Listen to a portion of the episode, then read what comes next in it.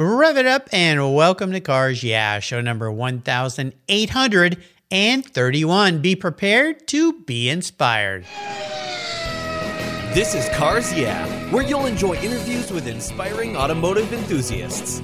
Mark Green is here to provide you with a fuel injection of automotive inspiration. So get in, sit down, buckle up, and get ready for a wild ride here on Cars Yeah.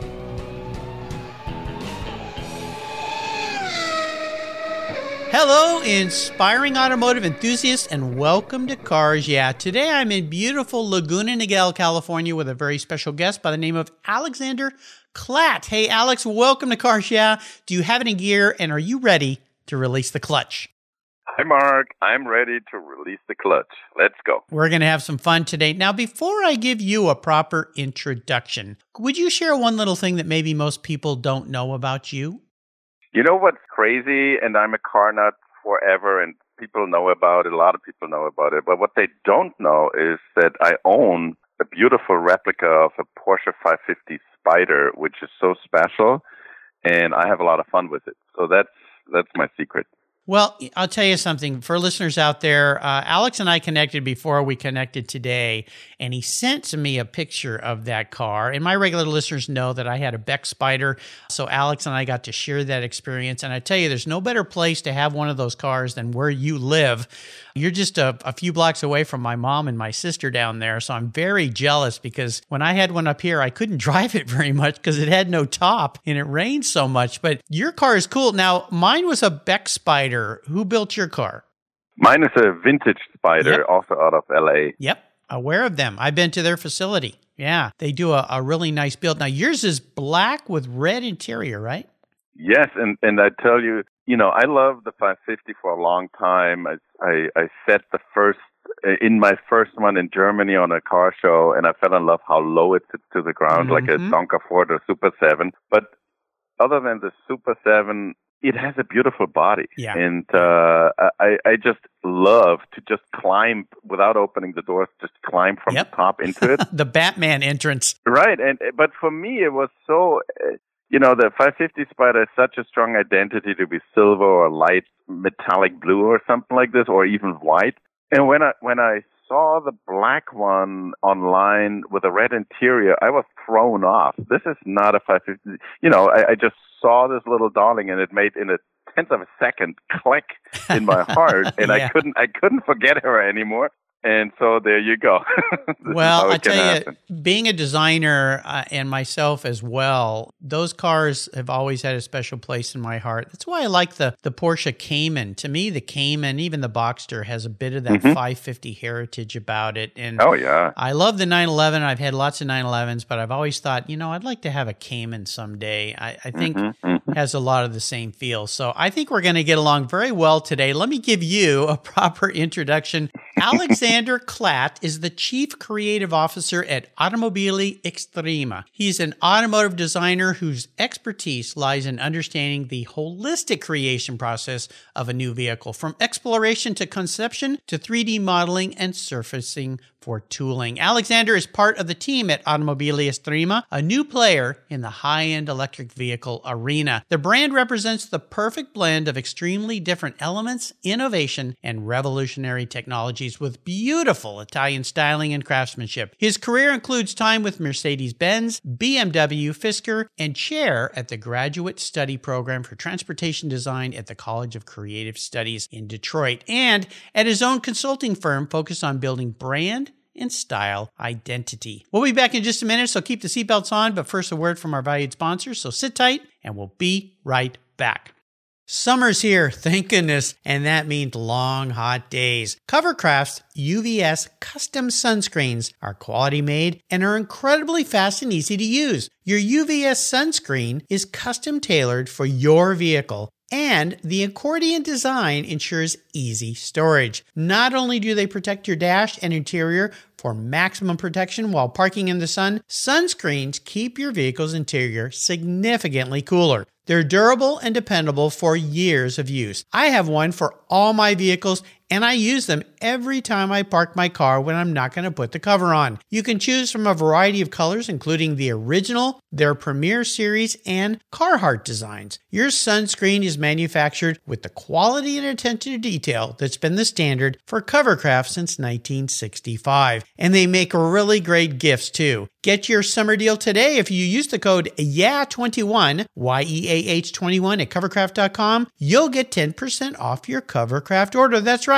10% off compliments of cars. Yeah. Simply use the code YEAH21 at checkout. Covercraft, protecting the things that move you. Get your own custom sunscreen today.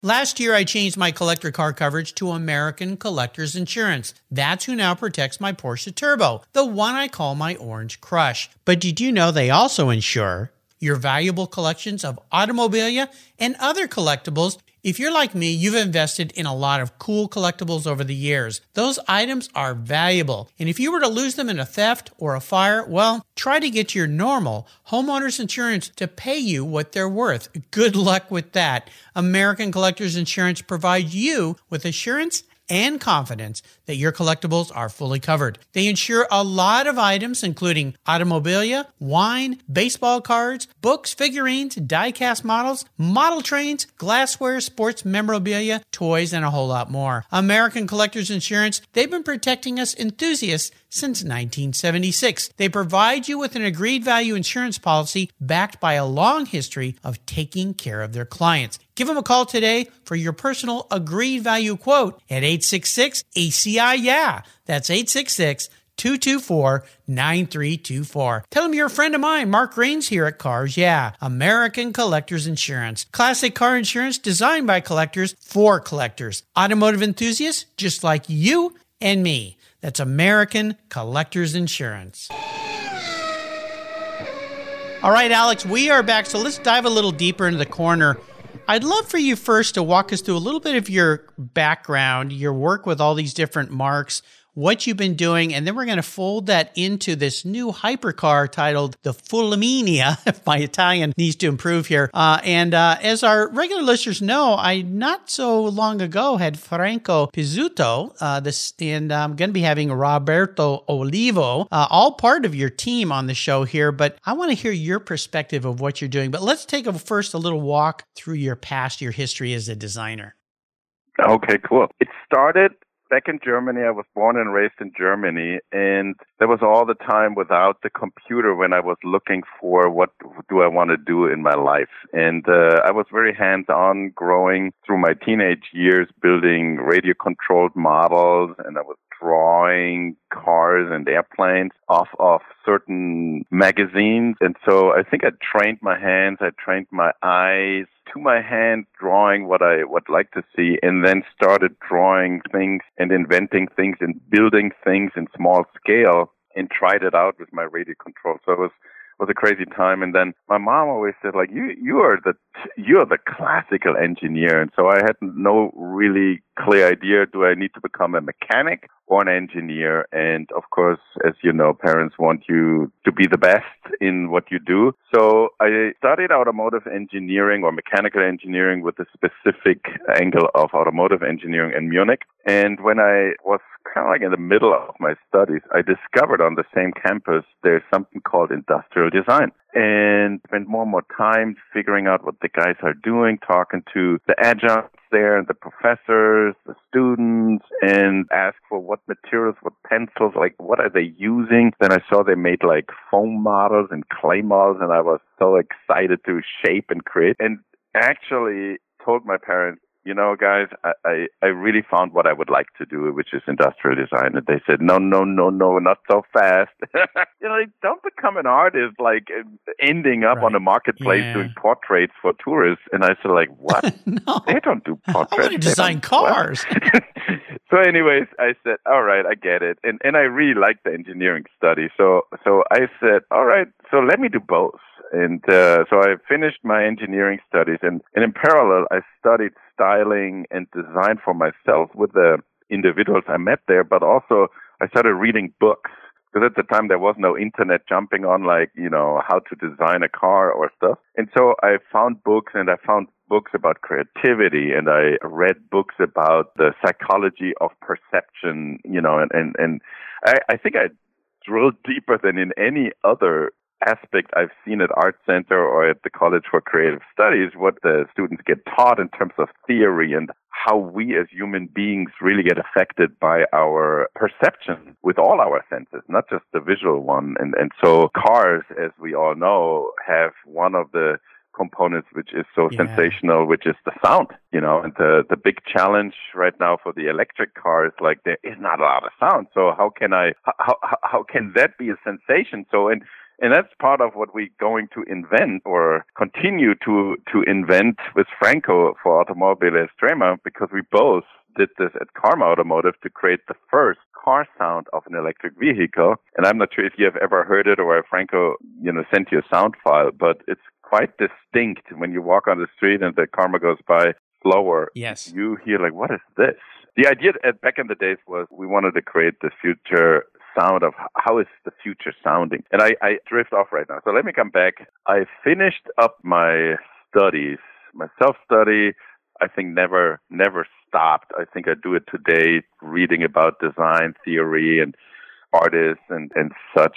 But I want to get going. And, uh, I wanted to work in Italy. And so funny that I now, in my higher age, you know, connect back to Italy and, and very, very impactful. So, but I had interviews with Giugiaro and Nuccio Bertone and, and, and with just Centro Stile and met wow. Chris Bangle the first time, Pininfarina, Mr. Ramaciotti, and, and my dad helped me. My dad spoke Italian, so he brought me there. He built the bridges, but they all couldn't really figure out what I wanted to do. And I said, well, I see it as I, I'm an engineer and I'm a designer stylist. I have this both. And they said like, well, if we needed an engineer, we hire an engineer. If we need a stylist or designer, we, we hire a designer stylist. You're both. So, you know, and, and they saw it as this is 50-50. And I said, no, it's 100-100. And they, it's like, you know what? And, and Giorgetto Giugiaro, he, he told me, you know what, Alex, I think you should go to one of the big OEMs and figure out what you want yeah. there and then come back what you decided and then we can talk.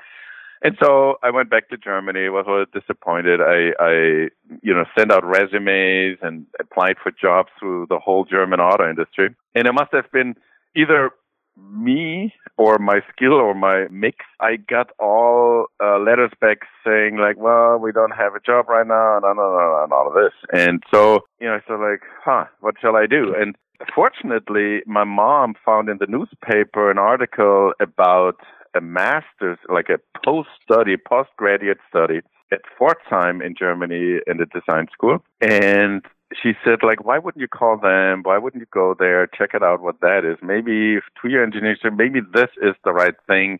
Now we get it. You really want to go this route. Go. So I went there and met by chance before the interview. They had an interview scheduled for me. Mr. Gallitzendörfer from Mercedes. He was like a high ranked Mercedes design uh, director. And he said, "Can I see your portfolio? What are you doing here?" And I said, "Like, well, I want to blah blah blah." And he said, he looked through my stuff. He's like, you don't need to come to that school. you come to Mercedes. And as it is, the only the only brand I didn't apply for was Mercedes because for me they were like on a pedestal. I couldn't see myself as as young rookie working for Mercedes. It was just too far out of my box. And he says, No, no, no, no, no. You, you come by. When you drive home today to Munich, you just stop by. And I wow. said, Really? So I stopped and, and and it was like it was exactly so so I called him on my way back and I, I didn't pick up but he also gave me a business card he had from a, a department in the design division which called design measure conception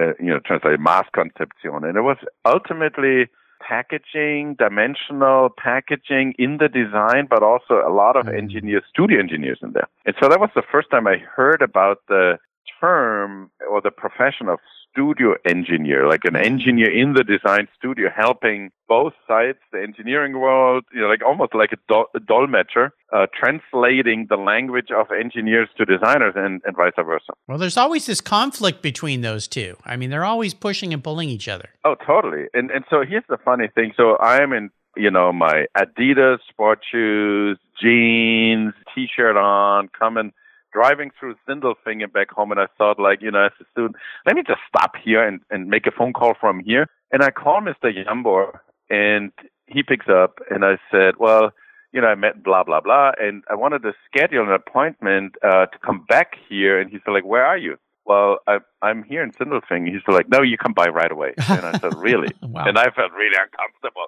Yeah. So, anyways, I don't want to talk too long about it, but I went there. He said, oh my God, finally someone who has a, a, a real skill set and talent in design and has an engineering education. He was the father of, you know, the W111 world record car Nardò, yeah. you know, Arno Jambor. And, and, and he, we were just talking cars and cool. we got so excited. And I forgot that I'm in shoes and t-shirt and yeah.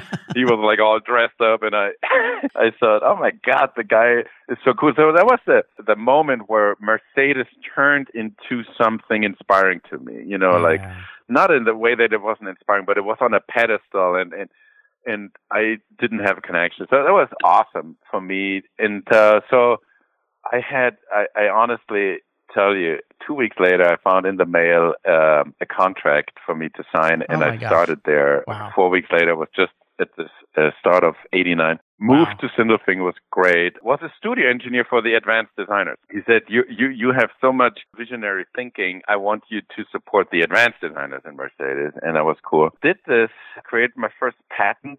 Uh, Mercedes at the time, I'm not sure. Potentially, it's still the same, but Mercedes was very keen on writing a patent about every new idea which came up. Mm-hmm. Uh, and so everybody was writing patents, and I learned how to write a patent and do the drawings for it, and and talking to lawyers, and it was awesome. That patent was brought into production with the CLK or the first E-Class convertible because it was a rollover protection for the rear seats, oh, uh, and yes, um, yes, and they kept it in production for all CLKs for three generations. So I made wow. every year a good four to five thousand bucks as uh, side in, income Wow. while I was at BMW and Very moved on. Even when I was in California, I still got a check. But it's cool. Uh, Yeah. and so I realized it is relevant to to not just have an idea, hmm but also make make something out of it. It's fascinating. Well, let's fast forward into the Fulminea, which Yes. is this incredible hypercar you guys are building at Estrema. Uh, tell us a little bit about your perception of what this vehicle is. Yeah, the, and when you say perception, I, I see it the other way around because I created it. So Mm, So the per- perception for you as the audience is eventually a beautiful automobile. It looks fast, it looks Italian, and that's exactly the intention what we wanted to achieve with this. But what we put into it was more based on the experience I collected during my BMW days, and this is the brand aspect. You remember the, the BMW days where, so I was in the design department, I was a designer for BMW, and I, I really researched into the the heritage of what BMW style was at the time, uh, was before, and what made BMW so elegant automobiles inside out. And when BMW acquired the Mini brand and then the Rolls Royce brand, it was a challenge for us to not create small BMWs as minis or large BMWs as Rolls Royces. It was the working together with brand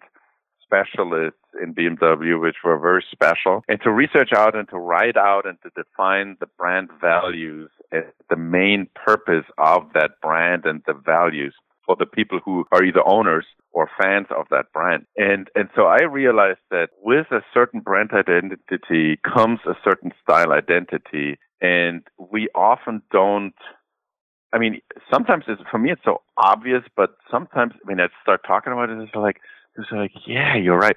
So let's just Porsche or Automobili Estrema. So if you know about it, like like I just learned about it, how to do it, it is quite wonderful to fill a white piece of paper, and that's what I did with with Franco because I know him. He was the first in, investor into Karma Automotive, and we met at every event went, and so we always talked. And he speaks good German, so I kept up with my German living in California.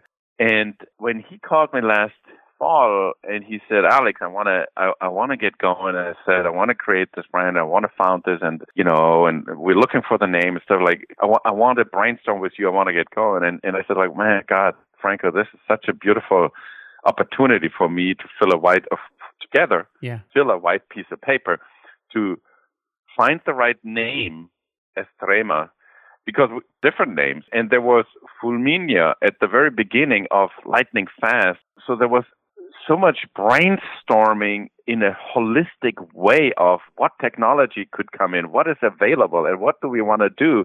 A laboratory of technology, but an Italian brand. So, so everything I learned about a brand identity is if you set it up at the, you can set it up at the very beginning, but what you have to do is you have to base it on very authentic qualities or values. And if you if you find a way to communicate those in a very clear way so that everybody understands it and that it doesn't you know, it's not too complicated for people to understand or too sophisticated. If it's clearly to understand, then just be consistent with that, whatever you do, and you will automatically create and build a strong brand.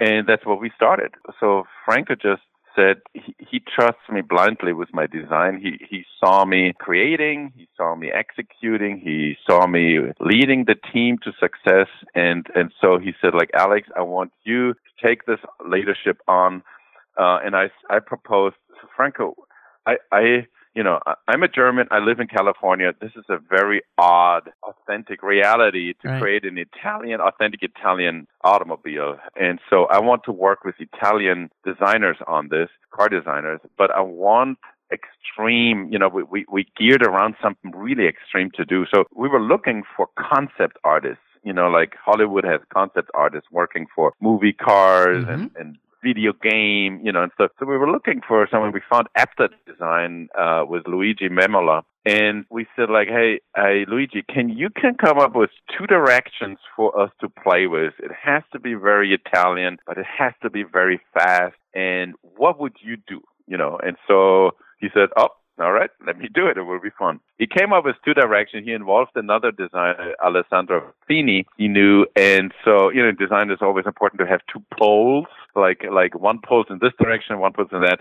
And in the meantime, while they were working, we were like honing in into the name of the brand and what the first hypercar you know, the top of the line supercar name could be. And so we came up with that, uh, or I think Franco said, like, you know, I want to call it Estrema because you know how it is, very tangible. I have to create an LLC at some point. I have to write down what the name of that LLC is. And so mm-hmm. one morning he said, like, I found it. It is Automobili Estrema. And I said, if it's Estrema, we pick the direction number two, you know, because it was kind of like we had always those, those web conferences together with the whole team. Yeah. And I said, if that's it, because both were strong directions, but the one was really extreme. And, and between us, the direction we chose was so raw, like a Batmobile, like an Italian Batmobile. It, it, it had it had so much it had so much potential to go somewhere to become an automobile, and, and, and I enjoyed it. And then from then on, we worked over several months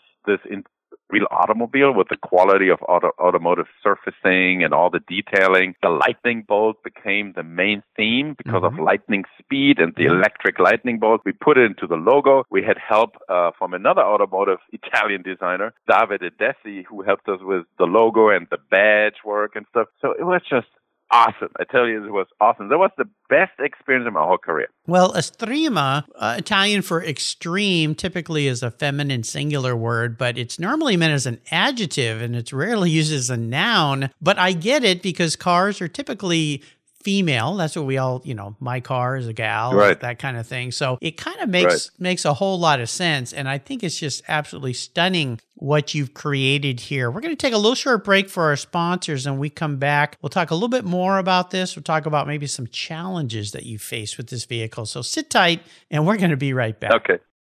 What began as a charitable car show has grown into the world's greatest collector car auctions, raising over 133 million for charitable organizations to date. For nearly 50 years, automotive enthusiasts from all over the world have enjoyed the Barrett Jackson collector car auctions, and I'm a huge fan. Regarded as the barometer of the collector car industry, their auctions are world class lifestyle events where thousands of the world's most sought after, unique, and valuable automobiles cross the block in front of a global audience, in person, on TV, or streamed online. Barrett Jackson produces the world's greatest collector car auctions in Scottsdale, Arizona, Palm Beach, Florida, Las Vegas, Nevada, and new for 2021, Houston, Texas. The excitement of Barrett Jackson auctions is contagious, and a unique experience is not to be missed. And coming soon, something new for you Cars Yeah listeners.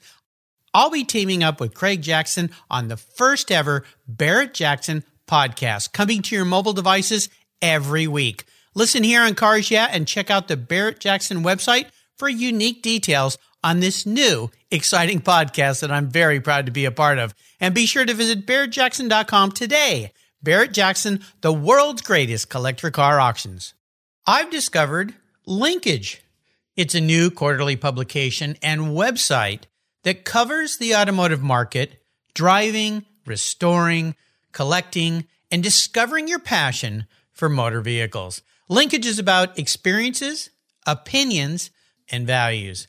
Linkage is an actual informed, reasoned opinion based on first hand experiences. A talented linkage team covers the automotive world, the people who share your passion and mine, smart, considered, rational, and experienced opinions, ones you can learn from and grow. That includes our passion that drives auctions and the collector car market. So come with me and join us on this journey. And be sure to use the code CARS yeah when you subscribe, and they'll give you $10 off. Boom! Linkage, geared for the automotive life. Subscribe today at linkagemag.com. So let's talk about challenges because you guys are creating something completely new, radical here. And I wanted to point out one thing that I noticed loving design when I look at the the initial concepts of the car and the draw is it a drawing or a picture of the car that's on the website, the the blue beautiful Flameo. Is is that an actual rendition of the car or is that a drawing? So depending on what you look at, the, the we always kept it blue, Azzurro blue, because of the Italian, you know, the Italian Azzurro color from the Azzurro from the Savoia family. And you know, like you see the the athletes for Italy, they always run in that Azzurro blue jersey. So we have both, uh, and actually three. So so what happened was during the design process, I wanted them to start using this blue paint on the vehicle uh, of of the renderings mm. because you know if if you as a designer if you we are used to use the silver because it shows more the form and the shape and any color you bring in is often disturbing because it messes around with your perception. Uh, but at some point, I wanted to, when we hone in that this will be our launch, you know, and this is the cool thing at the very, very beginning. We, based on our experience, we know what's going to happen downstream, so we can already you know, in renderings or in models, we can already get the right dial in the right color, the paint, you know, what the effect's going to be, and then make improvements towards that, uh, you know, in the shape or how radical the shape need to be to, so that you can even read that it's so extreme. Mm-hmm. An example, the flat red Rosso Corsa from Ferrari, mm-hmm. you know, the heritage oh, color yes. for Ferrari, swallows a lot of form. Yes. It is just takes away all the sophistication of surfacing. And it's fine in the, uh, you know, in the Ferrari world, but I wanted to find a way of how we also continue reading the sophistication of the surfacing. And so for, for us, it became important that the blue is not just a flat blue, but it is a, a beautiful effect paint blue, which models the surfaces yeah. in every aspect, oh, yeah. from dark to bright. And so Lu- Luigi is a master in doing renderings because think about it.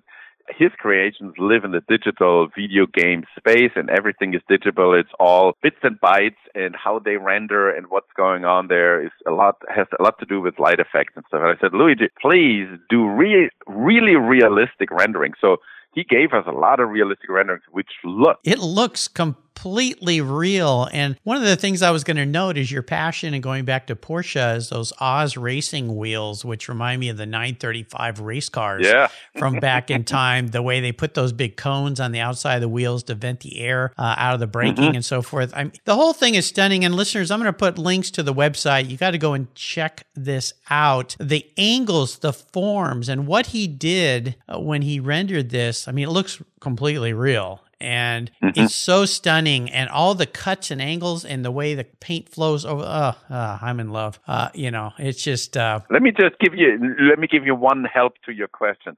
Every image you see indoors yep. is real. So we we had the launch, uh, the unveil of the real full scale prototype in the museum in Torino, the car museum in Torino, which was all indoor photography. All indoor photography is real automobile. Nice. Everything outdoors and themed outdoors and real sunlight on it is all rendering. Ah, I got you. They're real, well, realistic rendering. The crossover is fascinating. Now, I would assume when you're creating something from the white paper, as you so eloquently put it, this whole new thing uh, is fraught with challenges. And we could talk for hours about challenges, but let's just pick one for today that really, really was a big challenge as you saw it as you guys developed this car. What what was that?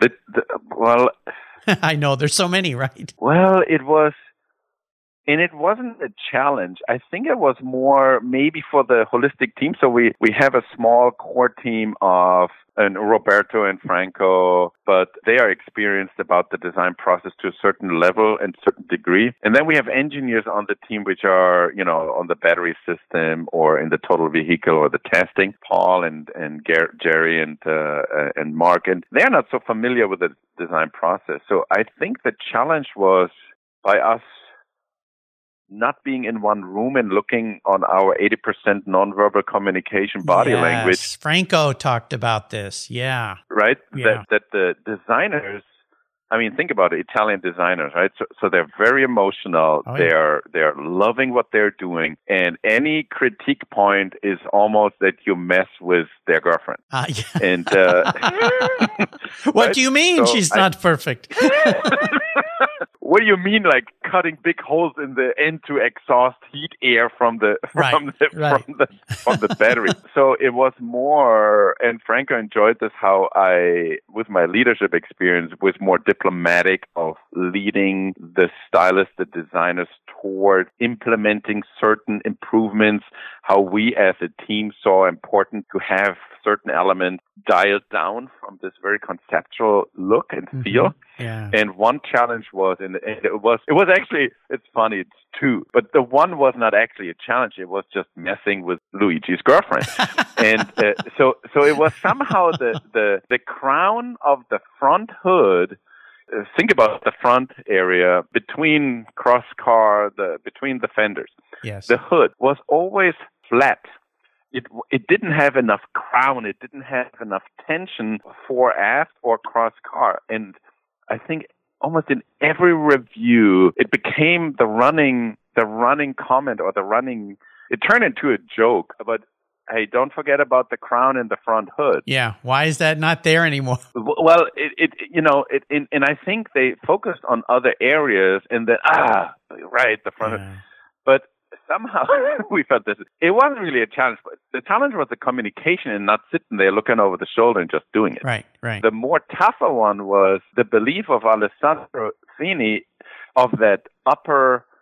He called it the spoon, and it was if if you look on the uh, like in the B pillar area, that air intake, the yes, carbon fiber yeah, air intake, yeah, where yeah. where the badge Fulminea is sitting on. Yes. That panel was like a spoon reaching far into the roof area and it was disattached to the body. So it was hovering.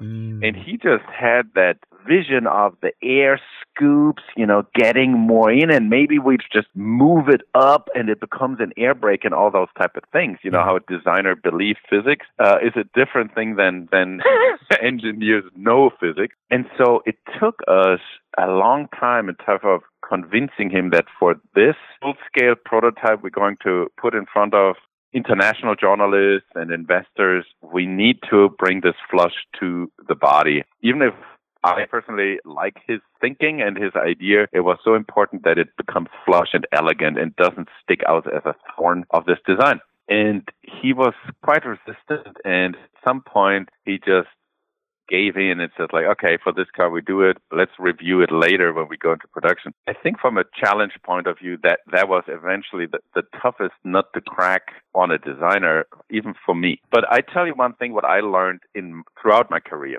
and that is react and change in the moment you see something is wrong mm-hmm. and then change it. And, and there's there's two examples. I think the first time I realized it was in BMW when I created the 3 Series interior. And creating an interior dashboard in a studio environment, full scale modeling, there is no road, there's no car around it. You just have the dashboard and some B pillars. So I thought that the dashboard height, sitting towards the height and the, you know, how I look over the dashboard out to the outside, right.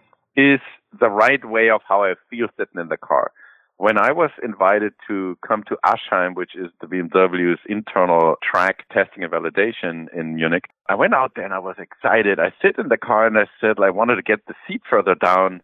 And I said, why is the seat down? Something's wrong with the seat. I need to sit lower. Mm-hmm. So like, no, this is how it is. This is everything. But, you, but then the dashboard is mounted to, too low.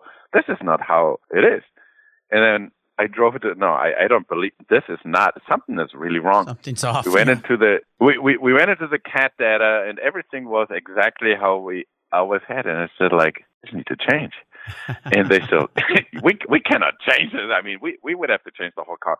So I learned that this was way too late. But I, I did not realize it. So from then on I said, okay, whatever interior I create next, this will be a rolling prototype type of modeling thing where I wanted to define seating, the seat travel, where the, the root of the windshield is, how the dashboard top surface sits. I, I need to correct this out outside somewhere. Mm-hmm. You know, it has to be different. And, and and from Karma Automotive on, we did this outside. We tested it, and it was it. And even then, I didn't trust it, so I made the seat traveling or brought the dashboard even a little bit higher. So somehow I want to sit low in a car. This is, I think, what, what, what drives me. Nobody else had this issue, but I had it. And then, and so to set this up right, so I think one of my messages is if you feel something is wrong and strongly feel it's wrong, change it in the moment. If you wait a week, a month, you will have to convince way more people, spend way more money to change this in the development process up until you cannot change it at all. I had a similar brutal reality about the shifter. If you look at the at the early images online of the Fisker Karma interior shifter on the in the center console, mm-hmm. which was a static shifter, and we had a rotation button on there for the for the gear selector. It was in a certain size, scale dimensionally.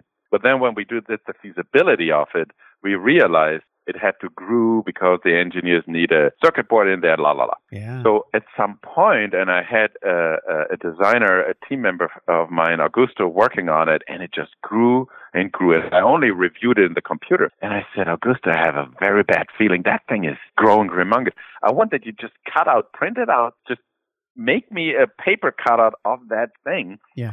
And he he made this you know, in, in, in 10 minutes, we, we held it over, it's sitting in the, in the prototype. And I said, Oh my God, I, I think I have to quit. You know, I, was, I was, I was, I was, no, I was so shocked. So Henrik Fisker walked into the room and I talked to him straight and we had a, a, a super relationship. I said, Henrik, I know I have to quit. He's like, Alex, Alex, what, what's going on? Like, yeah, yeah. what's yeah. going on? And I said, like, I, I, I think I failed. You know, shifter is too huge. I don't even know what to do. We are so late in the process. It's like, what's going on? Show me. It's like, okay, let's, okay, let's cancel this shift. And it's like, what? uh, I fly on Monday to Spain to talk with the CEO of, uh, of uh, Ficosa. They, they were the supplier for it. And in the meantime, I want you with the team figure out what the shift is going to be in the future. And I said, what are you saying? Are you serious? I said, yeah, he's that serious. He trusted me that this is wrong. He saw it, it's wrong. We need to kill it right now. I need to come up right now yep. with a replacement of this. Yeah. And so we brainstormed. We started modeling in clay that little that little clear diamond uh, or pyramid. How we made it with the gear selection, where pu- push selector, what became the production solution. Henrik flew to Spain. He convinced the the CEO to change, to stop everything, and and we shifted it around. And it was the only way how I really could live on from that on. It was just without so shocking. without going home. yeah, well, it's, it's yeah. you know like like you say like what is the challenge and it, it haunts you down through your career. Right. And and so my message to every young designer engineer who out there, if you feel this this is wrong, change it in the moment, make everybody aware of this is wrong. Right. It will not turn out to be something successful. Change it then in the moment. That's my message. This is a wonderful story because it ties to so many things. Uh, it ties to that conflict between design and engineering, and it's why we end up with vehicles that we see in production that there's just stuff wrong with them and you go how Yeah. was nobody thinking but the the more important lesson you dropped here the value bomb i hear is in anything if you're doing anything and it doesn't feel right stop analyze Yes. it figure it out and change it because it just compounds. It's like telling uh, a lie and then it just grows and it grows and it grows. And by then it's like i can't get out of this now. It's i'm too deep into it and it will haunt you forever. So i appreciate you taking us on a very very interesting road there. Now i like to crawl into my guest's head a little bit here with this very philosophical question especially designers like yourself. If you woke up tomorrow and you were manifest as a vehicle what would alex be but more importantly why Well, I, I think I found it in the 550 Spider Porsche. nice yeah, and it's it's like how you just ask me. It came spontaneous to my mind because it is it is not too big. I'm I'm not the big head guy, even if I think a lot. But I don't need to be the star for whatever reason. You know, my my wife sometimes asks me like like you did this. Like why are you not? Why don't you go out there like all the other designers and claim it and be the same? I said like I don't know. I just enjoy creating it, and I enjoy it when I see it, and I enjoy when I'm driving it. I just enjoy it more, and I, I like to share it with others and and and, and enjoy it. So Mhm. so I think it's it's I don't I would not be as too big, you know, grandiose type of vehicle. I, I think I keep myself fit, so so it has muscle, but it's still not a muscle car. Uh, it is open. I I think I'm an open person. I have an open mind. You know, I love space. Yep. Light, you know, I, I cannot live in a cluttered, you know, like enclosed. That's why I live, love California so much in the outdoors. And it has such a character, you know, it has a, a, an awesome sound. The Mhm. car, you know, like not that I sound awesome, but, but, you know, I, I, I like to laugh loud with people and Yeah. you, you see I'm enthusiastic about it. So, so you, you might hear me in a party or, or, or somewhere you might hear me talking uh, you know, so I'm recognizable. I, I'm characteristic, maybe Yeah. in what I'm what I'm saying and doing, uh, and, and so may, maybe this is what what I how I feel and and why I would be that. I like it. You know, you you thought that through very nicely, Alex, and I appreciate that. And I think the word I would find here is humble. And there's nothing wrong with being humble while you love what you're doing. So I think that's great. Now, is there a book that you'd like to share with our listeners? Because we always talk about great reading, great books. Is there one maybe that uh, you've read recently you'd like to share? Let me think. I read it again. I, I read it earlier. It's a German book, uh, actually, and, and it's called, it's from Stephan Rammler, German, um, and, and he's a researcher about future, future scenarios, and it's called Schubumkehr, it's German for, um, um, what would that be, thrust reversal? You know, like Okay. Schubumkehr is like when a jet goes and Uh-huh. it turns it the other way to, to slow down. Thrust reversal. I'm not sure if it's in English available, but it's about the future of mobility. Ah, okay. So Very cool. thrust reversal, uh, you know, the future of mobility. It's awesome how he writes it. And I tell you why it's awesome. He writes in that book so many scenarios about the future holistically as essays. Mm. So he he describes a, a like a concept artist or a script for a movie about an, a hydrogen future and the vehicles around it and the infrastructure, but he describes it as if it is real. And and he talks about airships like Zeppelin a new era of zeppelins and how they are in Berlin Tempelhof at the airport, you know, the old Tempelhof airport, how they all stack up and, and fill the sky and all.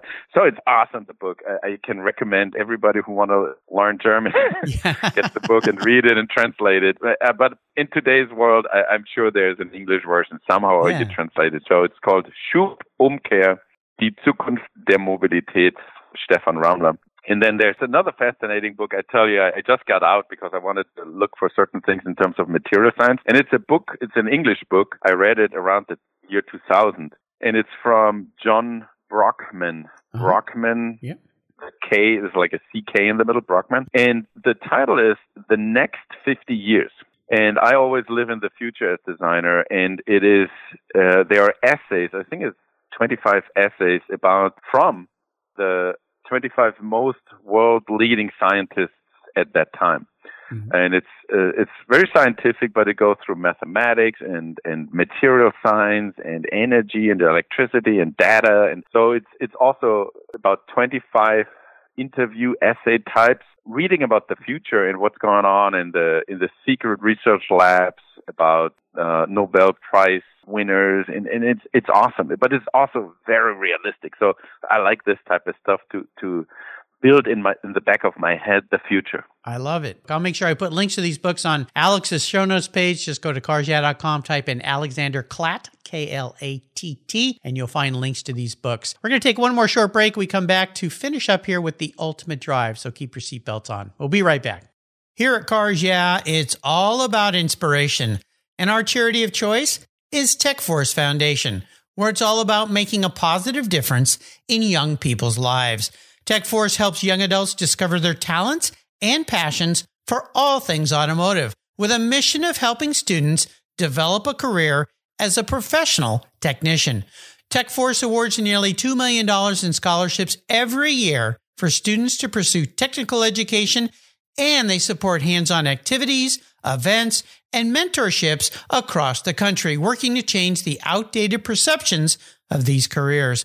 Auto techs are in high demand, but the supply of qualified technicians is critically short. They need your help to fuel their mission. Learn more and join me in supporting them at techforce.org. All right, we're back. We're going to go for the ultimate drive here, and this is what's fun about this question, Alex, is you get to pick the vehicle, you get to pick who you're with, and perhaps where you're driving and what maybe you'll be talking about. I'm kind of guessing this might be in this new Fulminea, but I don't know. We'll see. So, what does your ultimate drive look like? Wow, that's a very special one, and and it it, it is related to the 550 because the 550, but not how you think it. So on the path of getting a 550, I was never successful. My wife always says, like, this doesn't even have a rollover bar. yeah. And I said, well, you know, let's see it as it is a more safe motorcycle. Because I always wanted a motorcycle. She's like, no, again, no, no. your marketing, like, no. your marketing's coming to play here, Alex. right, but but but listen to this. I always loved the Jaguar D Type. Ooh. And and so because because I'm actually more a fan of the long dash to axle cars, you know, the long front hood cars, yeah. and the E type and the D type even more. So one day, and it was so obvious, but I didn't get it in my head. So having it always resonating, my wife, you know, how can I convince her? One day I look at by chance uh, at a Jaguar D type, it's like the D type. Yeah. It's not the 550. It's the D type. It has the fin, the rollover protection. I don't need to. It is integrated integrated the right way. You know, Yeah. I don't hate. You know, I hate those rollover bars. And I said it's the D type. So I gonna build the coolest, best replica I can find. You know, builder how I can find it. Yeah. So I found finally the racing replica. Um, I think they're called racing replicas in Michigan. Uh huh. Sure. I, I, I get that contact, and they built them uh, in all aluminum and stuff. And I, I got in contact with the with the owner, and I wanted to place the order, and he wanted to have a third down. It's a hundred thousand dollar project, so he wanted a thirty three, thirty five thousand dollars down as a down payment. And I was ready. I had the money, wanted to do it, and I fell over the black and red 550 Yeah. online, and I said, "Oh my god." You know, so I got torn apart. It's like, what am I doing?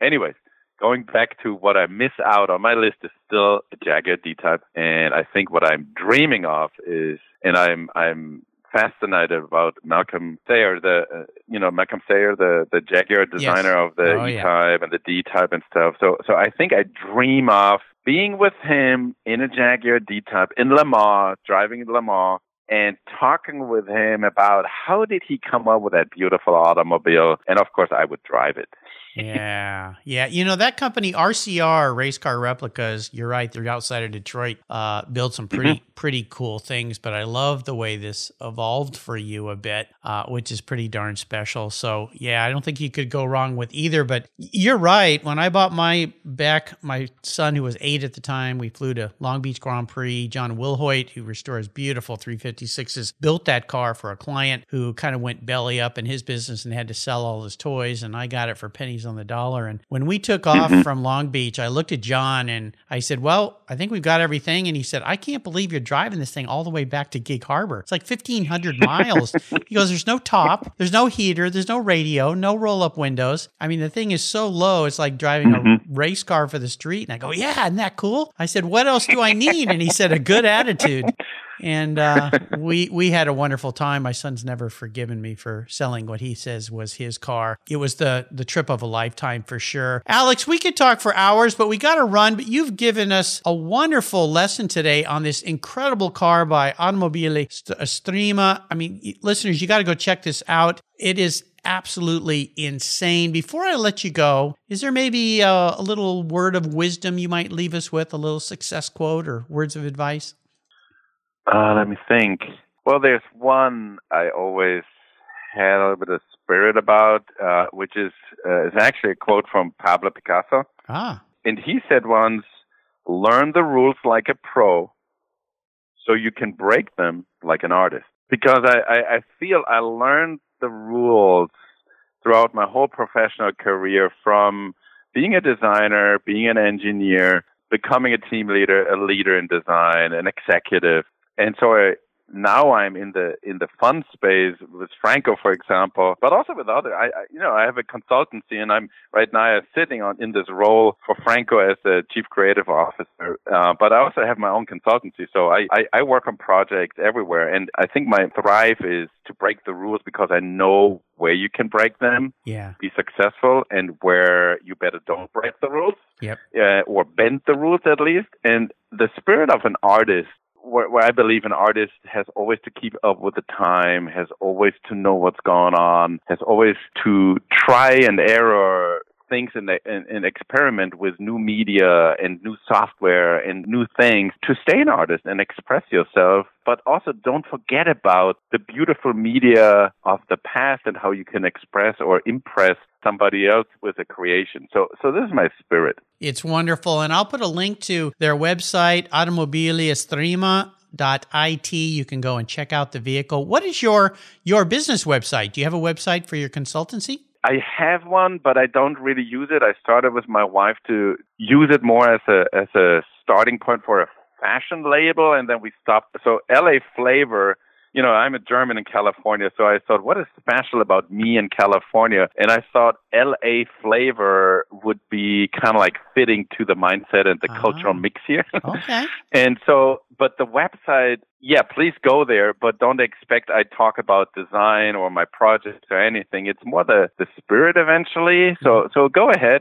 L A F L A V R com. Got it. But the best about if you wanted to look up and connect with me is on LinkedIn. I have a LinkedIn profile. See a lot of current uh, activities and posts uh, of myself in regards to Automobili Estrema, but also former projects a little bit about my my career, what I did before. So you find more about me, what I'm doing, and my contact uh, email address. So they're on LinkedIn. All right. Absolutely. I want to do a shout out to Rafael Oporro at Studio RPR. He's the one who introduced me to Alexander and to the other teammates there at Estrema. Uh, so much fun. If you missed my talk with Franco, go back and listen to it on Cars Yeah. It was just about a week or so ago. Uh, we had a wonderful talk. And of course, your other friend there is coming up soon. So we're going to have some wonderful times here on Cars Cars Yeah talking about this new car. Alex, hey, thank you for being so generous today with your time and expertise and for sharing what you guys are doing. This is so exciting. Until you and I talk again, maybe one day we can take a drive